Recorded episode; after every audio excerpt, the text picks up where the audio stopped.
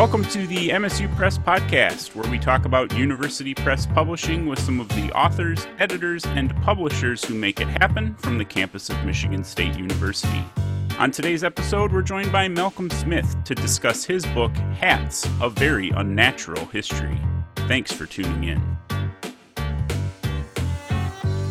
As Martin Harper, the Global Conservation Director of the Royal Society for the Protection of Birds, puts it, Hats, A Very Unnatural History, is a remarkable book that documents the impact of our obsession with hats on the natural world.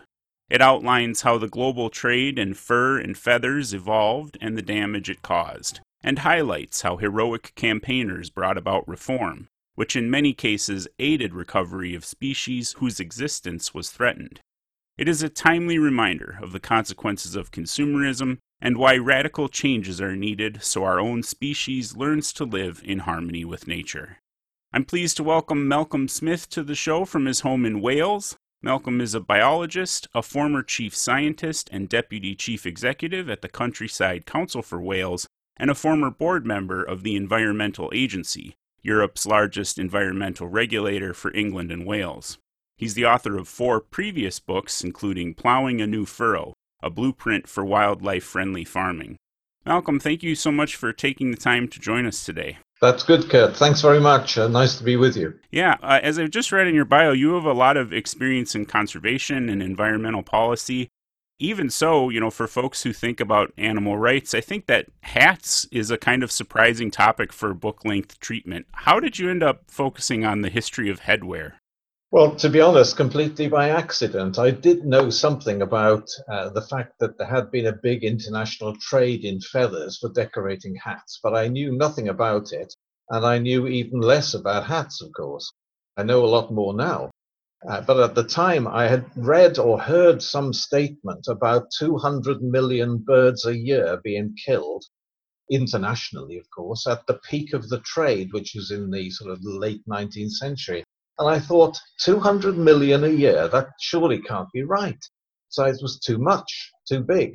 So I looked into that and I found that it was correct. In fact, it might well be an underestimate of the numbers killed because it doesn't actually allow for all the birds that were shot and got away and probably died in the bushes nearby or birds left in nests, young birds left in nests to die of starvation when the adults were shot for the feathers. So it's probably an underestimate. And the more I looked into it, the more I started to realize that the trade was massive and it was centered on London. The international trade moved out of London. And also at the same time, something else I hadn't realized was that the actual base of hats for men and for women is actually made from animal fur. I'd assumed it was always made from wool. And of course, some of the cheapest hats historically were always made from wool.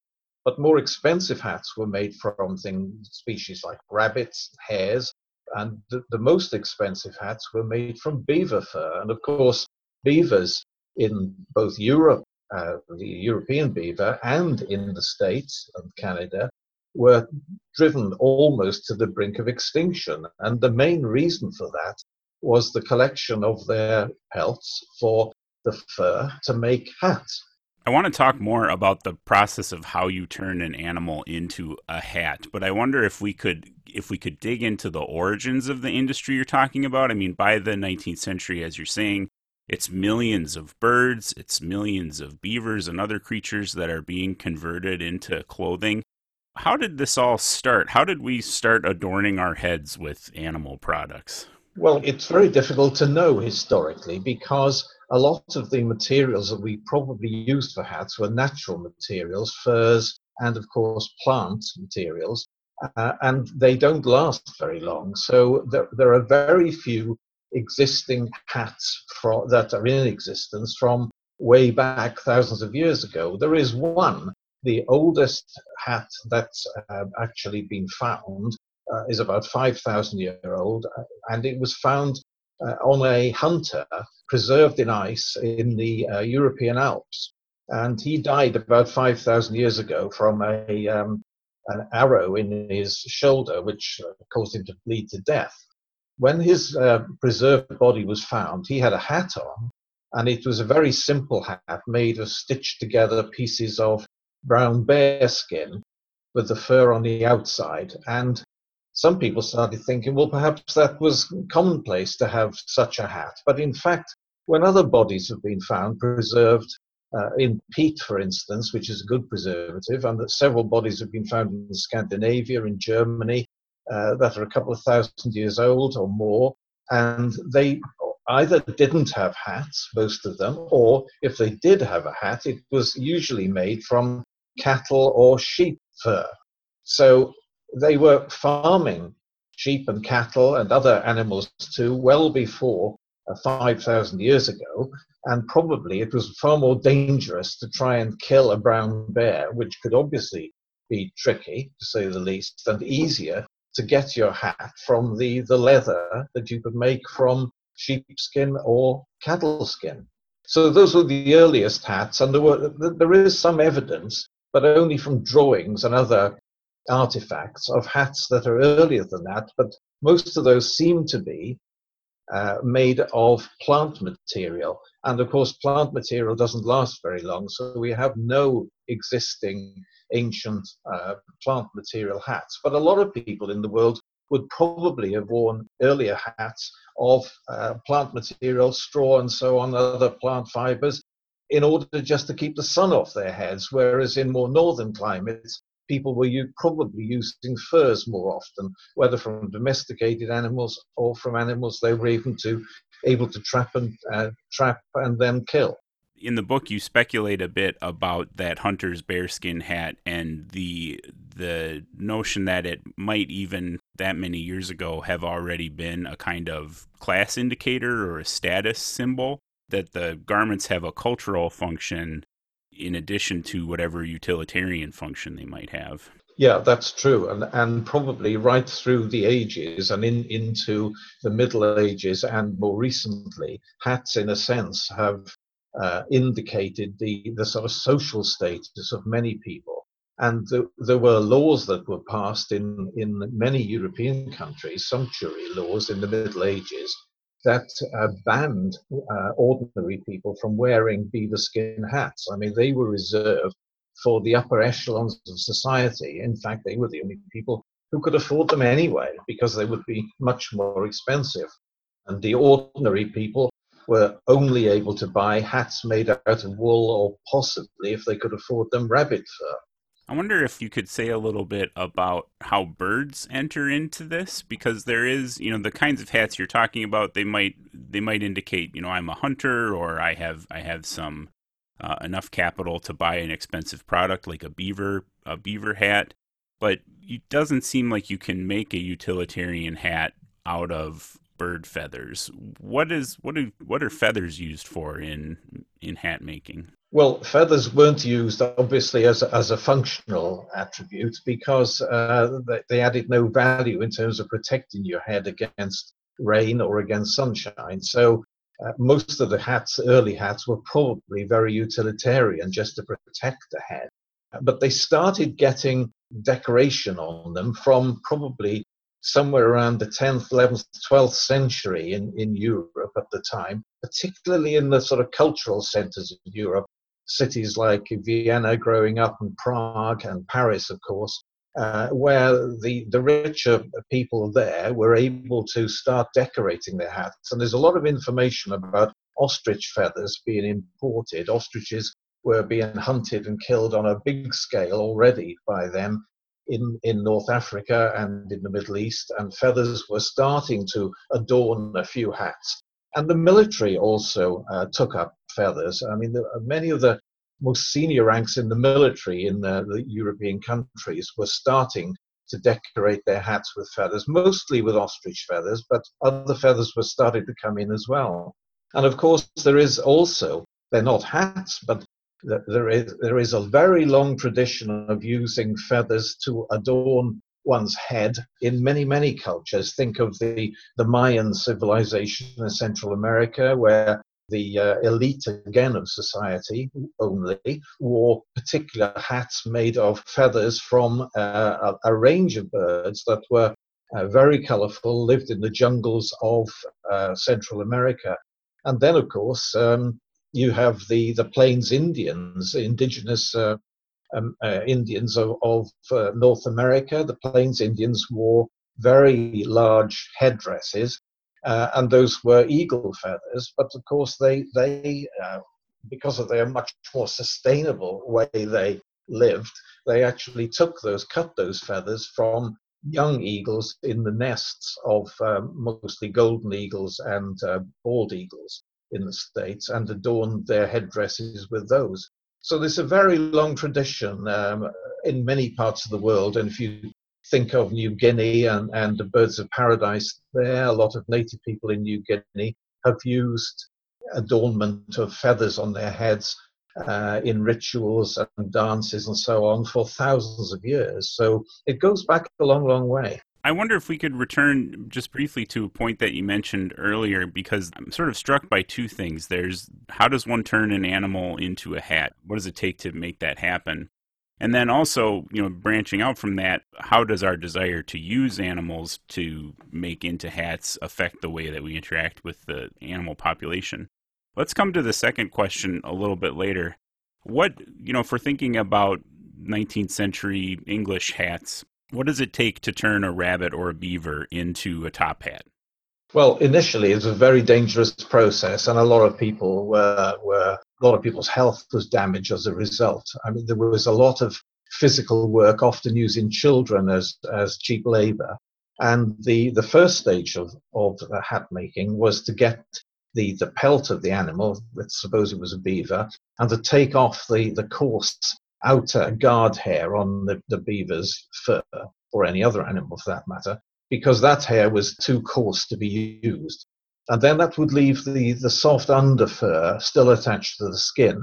So that was shaved off with a, a specially shaped knife. Uh, and then the fur was then uh, settled onto a surface and made to form a mat of fur, which was then pieces of that fur were put between paper and pressed with rollers by hand and dipped into very acidic water. Sulfuric acid was added to the hot water, and children's hands went in in order to put these pieces of, of forming felt into the, the, the, the water, the hot water, and it, it damaged their hands very badly. Uh, and then this process was repeated and repeated until a felt started forming. Because what happens with felt from fur is that the pieces of fur align in different directions, crossing over and crossing over, uh, and form a very, very tough fabric, which has to be then dipped into the, the acidic water in order to wet it and then rolled periodically. And eventually that would be made into a kind of witch's hat shape, a sort of primitive hat shape. Uh, and later on, that process was uh, was more mechanized by uh, forming a metal uh, shape of a hat, and the felt was actually put over it in order to shape it. So the felt was gradually built up by this process of wetting and rolling, and eventually the fibers would all mat together. That's the great thing about hatting felt. It, it doesn't have a weft and a, and a weave in it, so you can't rip it down one line because it's formed in all sorts of directions. It's extremely tough and it's quite weather resistant. So you gradually build that up, build it up into a rough hat shape like a witch's hat. And then you would then form it again by wetting it over a pre-made wooden shape of whatever hat you wanted to make. So those were carpenters made these wooden forms for the shape of the hat, whatever it, the final shape was going to be, say a top hat or a derby or whatever it was going to be. And the actual felt was then formed over this and pressed down firmly in order to get the shape of the hat. Now, this process became mechanized, of course, in this sort of 18th, well, probably early 19th century onwards. But until then, it was very dangerous. And because one of the things that was done to in, encourage the felt to form was to brush it with a mercury salt. And that helped the fur to form into this matted felt. But of course, the mercury got into the atmosphere, people breathed it in, and suffered from what was called Mad Hatter's disease. uh, which was really very debilitating, and many people reti- had to retire from work still with the disease, and there's no cure, basically mercury poisoning. Uh, and it figures, uh, of course, prominently, more than anywhere else, in uh, the stories of Alice in Wonderland.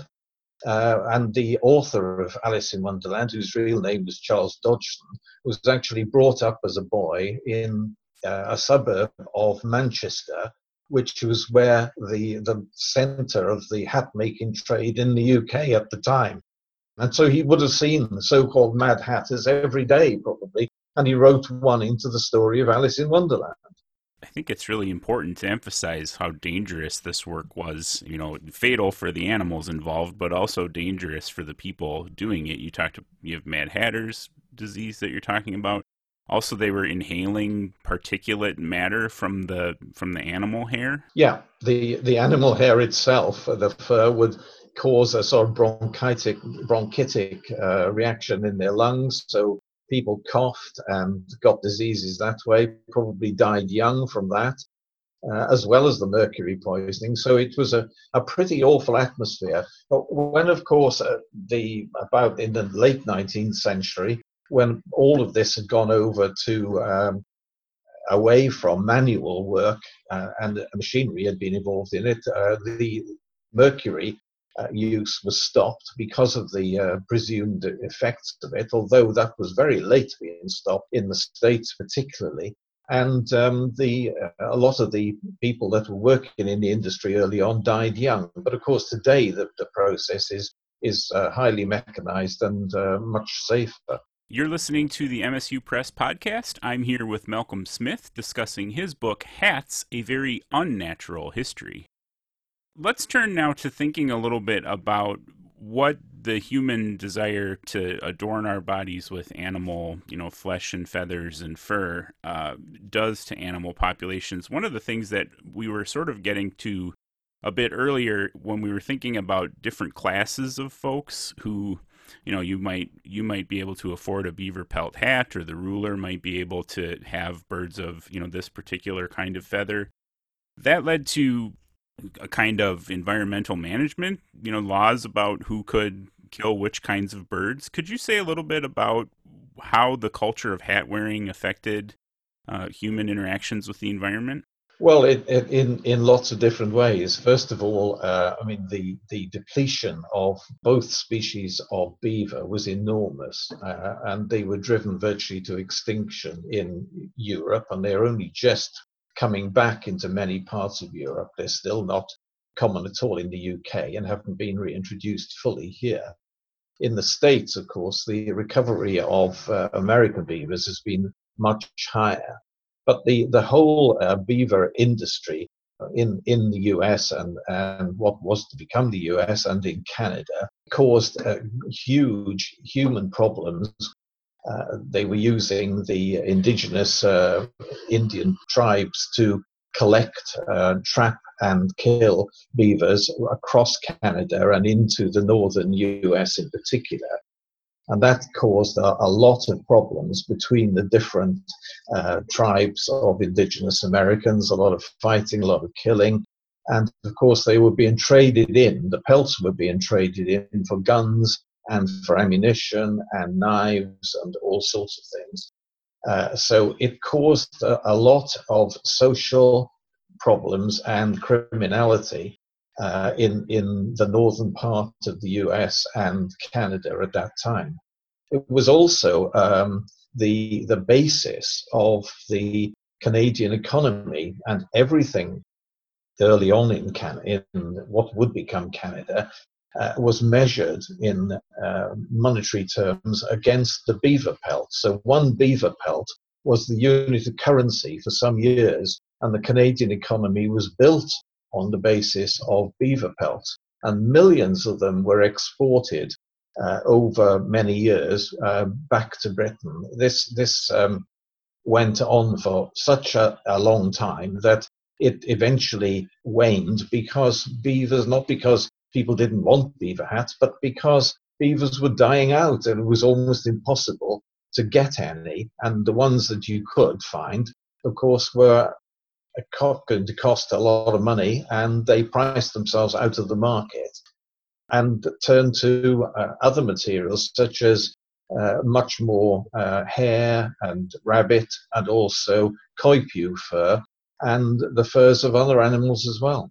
Yeah, and it was sort of it, it was sort of a meticulous process whereby they they were making hats that had different layers with the beaver on top and the rabbit on the bottom to preserve some sort of sense of finery or luxury.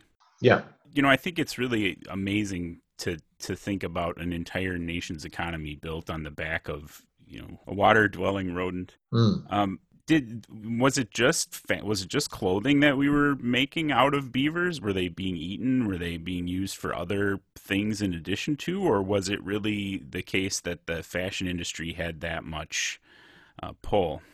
No, no, certainly it was the fashion industry, that uh, millinery industry across the world uh, that that was the major outlet. I mean, I think beaver beaver flesh could be eaten and probably was eaten by quite a lot of, of Native Americans at the time. But the, the, the value of the beaver was entirely almost in its in its pelt.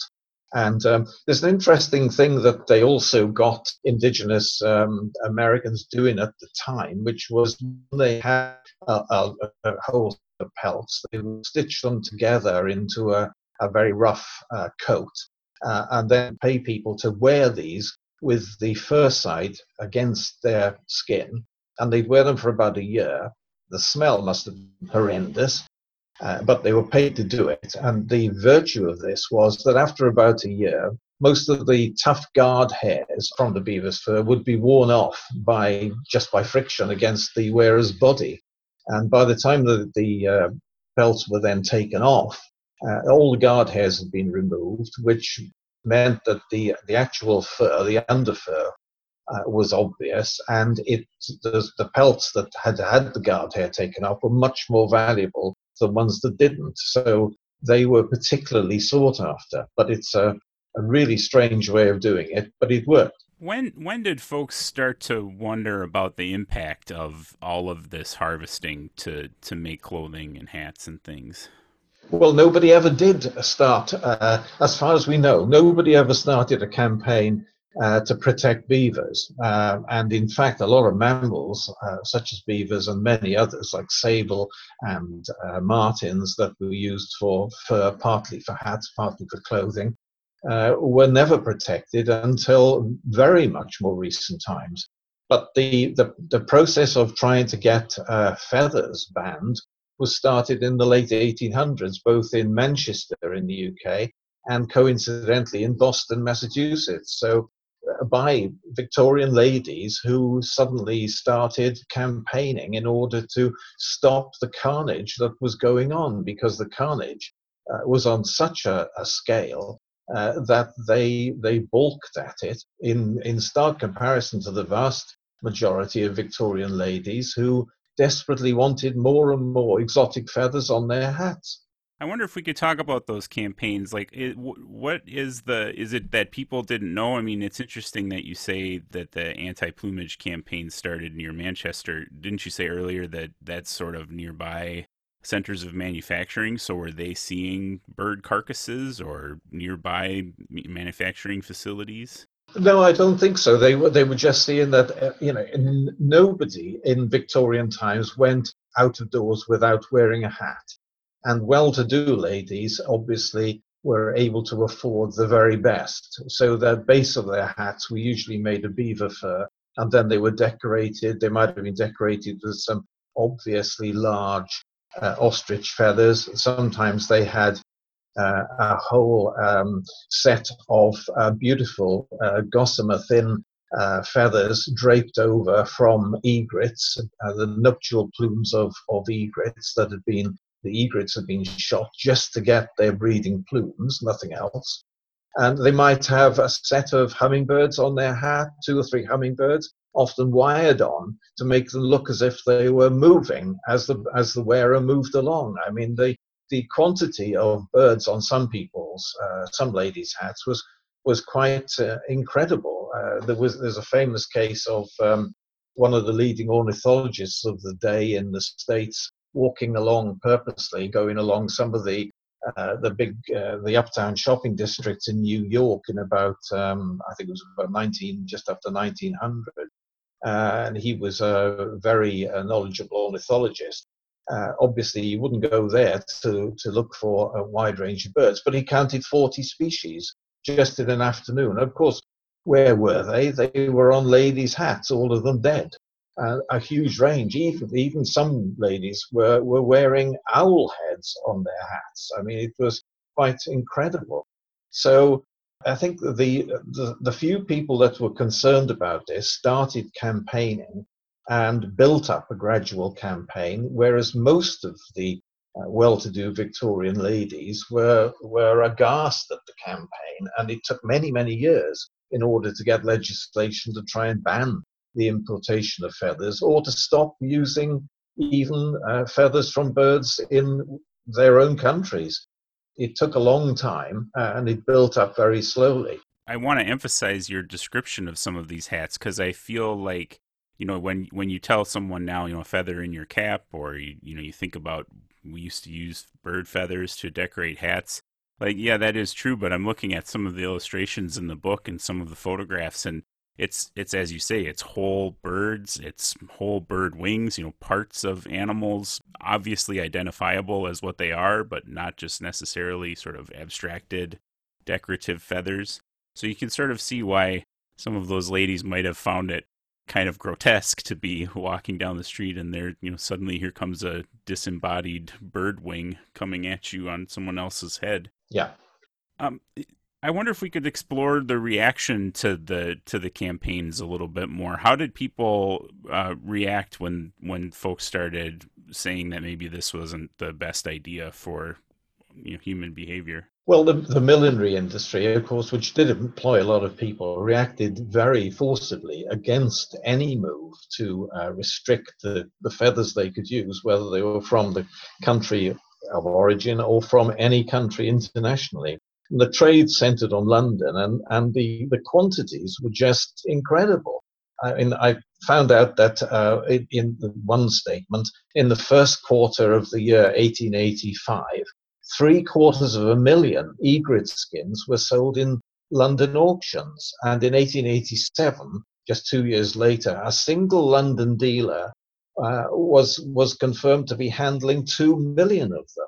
I mean, the, the quantities were enormous. And of course, the campaigners zoomed in on this and um, and tried to tried to say that um, th- this is going to, not surprisingly, lead to the extinction of lots of different birds around the world, and it was heading that way. In fact, some probably went extinct before they were even discovered because the millinery industry wasn't very bothered about what species they were if a if it was a pretty looking, very colourful hummingbird, that's fine. We'll just call it a hummingbird, which does make it very difficult to work out what species they were actually using because they didn't differentiate. As long as it was colourful, plenty of feathers, that's fine. Everybody wanted them.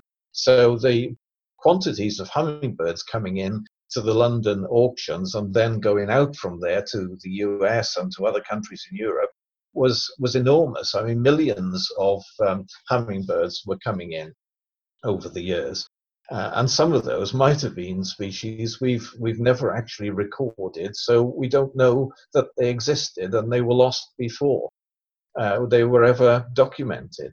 Uh, others were pretty obvious, uh, you know, what what they were. I mean, you could you could identify some of the egrets clearly, uh, but of course, the millinery trade wasn't bothered. And the interesting thing was that the, the millinery trade tried to claim, oh, these feathers are from birds that uh, have molted. So we get the feathers after they've molted, and it's a perfectly natural process. We just pick them up. And of course, that was a lot of rubbish. I mean, they didn't do that at all. And they wouldn't do that in any case because if they had been molted, they had been on the birds all year and had got worn and damaged they wouldn't be prime feathers for putting on ladies' hats by any means. And the other argument they, they put forward was that uh, a lot of them you know, weren't shot, they died naturally, so they were just picked up. That, of course, was rubbish also, because they couldn't possibly have got the the quantities in order to do that. So the Victorian ladies that were starting to campaign in Boston and Manchester obviously picked up on this and, and took the um, the millinery industry to task. But it's very interesting socially to try and understand what the uh, the ladies who wore these hats actually where where the ladies that got these hats thought the feathers were coming from. I mean, did they think they were from birds that had died naturally, or did they think they were molted feathers? Uh, or did they realize that birds were being shot at an enormous scale in order to get these feathers? And did they care? The question of scale is such a fascinating one because, as you, I mean, it's one thing to be in London and to you and your friends have a have a couple of hats, you know, but then to think of it, you know, this is a global trade, right? These are being exported all over the world as far as Asia and, and everywhere else. Yeah, if I give you another example, Kurt, Trinidad, the island of Trinidad exported 15,000 hummingbirds every week in the late 1800s. I mean, you wonder whether there would be any hummingbirds left uh, on, um, on Trinidad at that rate. And of course, a lot of them probably declined and you know, it's it's uh, and some of the birds were driven very close to extinction. Most of the egrets, like you have snow egrets, great whites, and so on in the states, most of those were shot out completely. They breed in very large colonies in trees.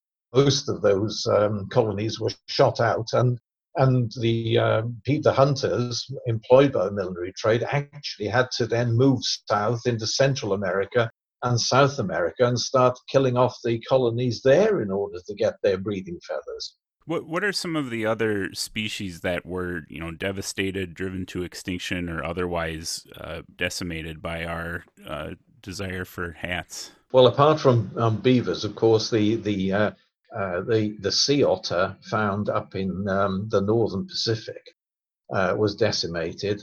It, it's historically been uh, trapped and used by uh, the Arctic peoples in order to use its fur because it has very dense, very warm fur, so it can be used for hats and for other parts of garments. Uh, but then, of course, hunters from other parts of the world started realizing that uh, the, this could be a very useful uh, fur that, that they could obtain. So when, when other hunters from outside, from various parts of the world, went to the North Pacific, they almost annihilated the the, um, the species there. There were probably nobody knows exactly how many there were, but there were probably hundreds of thousands of them. And today they're down to a few thousand. I mean, they're holding their own, but they've never recovered entirely from from the assault by hunters. In other parts of the world, the, the ostrich, of course, the ostrich feathers were were famed for using on hats. They could be dyed in different colors, or they could use the actual black uh, natural feathers of ostrich or the white wing feathers of the ostrich on, on, hats, and they were used on an enormous scale. And the, they were hunted to extinction across North Africa, uh, hunted to extinction in the Middle East, and so their range today is extremely restricted, mostly to South Africa, the very southern part of Africa. And if ostriches hadn't started to be farmed about 1870, and farming continues today of ostriches, of course, but if that, if that hadn't happened, there's probably very little doubt that the ostrich, two different species of ostriches were used, would have been driven to, completely to extinction. We would not have an ostrich in the world if uh, farming ostriches hadn't begun. And of course, once they were farmed, then the feathers could be obtained from them um, there. So that saved the ostrich. But lots of other species declined enormously, but many have recovered. I mean, remarkably so. Uh, several species of egret across the world in, in Asia, Southern Asia, uh, Southern Europe, and in the, uh, the US and Central America, uh, they were decimated literally because they could be shot on their nests and the youngsters in their nests just left to die. And uh, there are plenty of records of that. Uh, but they have bounced back uh, remarkably so, and they're now possibly even more common than they were originally, believe it or not. Although it doesn't apply everywhere, because uh, the Chinese egret, which is another white egret uh, found, of course, in Southeast Asia, has never bounced back, and they were, were um, shot and uh, trapped on a large scale for hats again, for their courtship feathers, which are very showy. Uh, and uh, Chinese egrets were decimated, and they've just about holding their own at the moment at about 2,000 in number, but that's all. And they haven't made a comeback. Uh, that's for other reasons, probably, such as pollution and a lot of their wetland sites being uh, changed in character and uh, intensive farming and so on. But nevertheless, you know, there are several species around the world that have recovered, and there are some that have not recovered uh, from the uh, assault on them did the anti-plumage campaign efforts uh, that we were discussing earlier did they have any effect on the international trade on the, the status of the law etc yeah it, they did. They, particularly the the ones started by harriet hemenway in boston and she started the campaign in 1896 and actually much quicker than the campaign started in manchester in the uk which was much slower at getting any legislation the american campaign by 1900, which is only four years away, because it, it did have a lot of support. It grew in support and it started setting up Audubon groups in every state. And Audubon today is about one point, I think it's 1.2 million members across the US. You know, it's a it's a big conservation body. And by 1900, the Lacey Act was passed by Congress. Uh, but that, that stopped a lot of the trade internally within the US, but it didn't stop uh, bird skins and feathers being imported into the US from further afield. And of course, the once the Lacey Act had been passed, a lot of the millinery trade then gave up with American birds because they couldn't use those. So they went uh, and bought them at the international auctions in, in London and imported feathers. And it took until 1918, really, to get that stopped. And that was the Migratory Bird Treaty Act, which you still have on the statute book there uh, and that stopped the international trade. But of course, by 1918, a lot of things had changed socially, and the uh, the First World War, 1914 to 18, so many people being killed, it just didn't seem right for uh, well-to-do or any other ladies to be walking around with a whole set of flamboyant feathers in their hats. It seemed very out of place, and hat styles changed a lot because of the First World War, went much plainer and simpler. So feathers started going out anyway, and plainer, simpler hats came in. And also around that time, of course, there was a big social change. The motor car became started to become much more common, especially uh, in the states with Ford and so on. And and a hat the size of uh, you know what what's sometimes called a small coffee table on the top of your head with feathers uh, on top of it again, uh, did not seem uh, to fit very well with sitting in a car going along, albeit at not much speed, with the wind blowing the feathers and the hat possibly coming off the lady's head.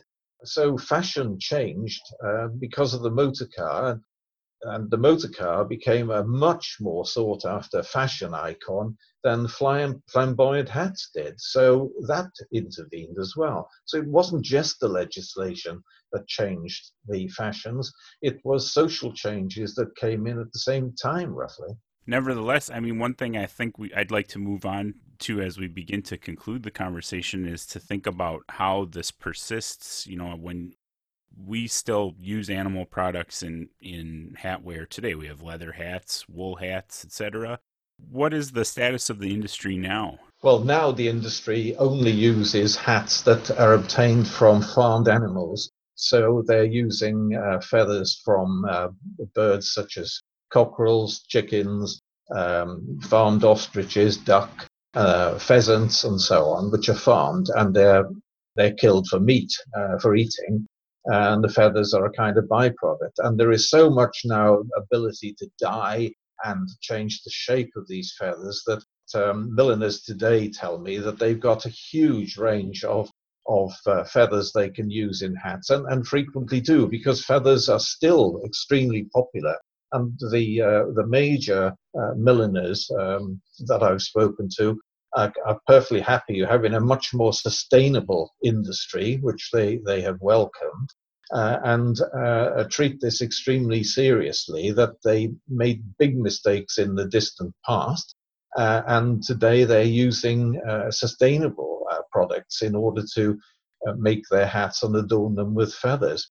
But in the in in many parts of the world, of course, particularly in the Arctic North, furs are still being used uh, from sometimes from trapped animals and sometimes from farmed animals in order to make uh, warm clothing. Because research has shown that even though clothing can be made, synthetic clothing, which is very insulating. Nothing is as insulating as some of the furs that are used. Caribou fur, for instance, which uh, traditionally was made into parkas with you know the, the hoods attached, uh, which were the warmest thing anybody can possibly wear, were made of two layers of caribou, one layer with the fur against your skin, the outer layer with the fur on the outside to slow down the, the wind cooling effect.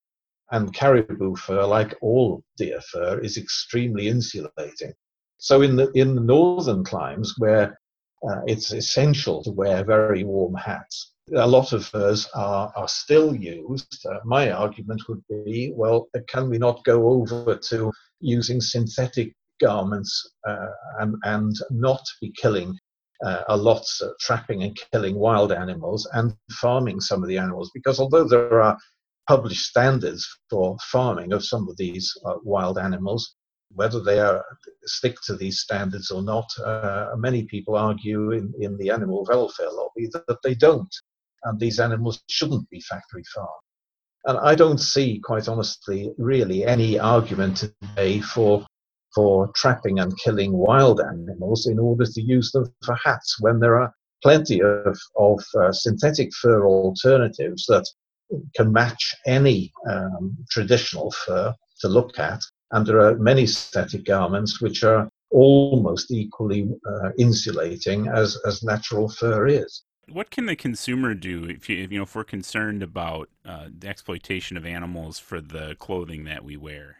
Well, I think probably join some of the animal welfare, um, many animal welfare organizations that exist around the world, some very big ones. They're constantly lobbying uh, the fur industry in order to try and uh, reduce its its impact.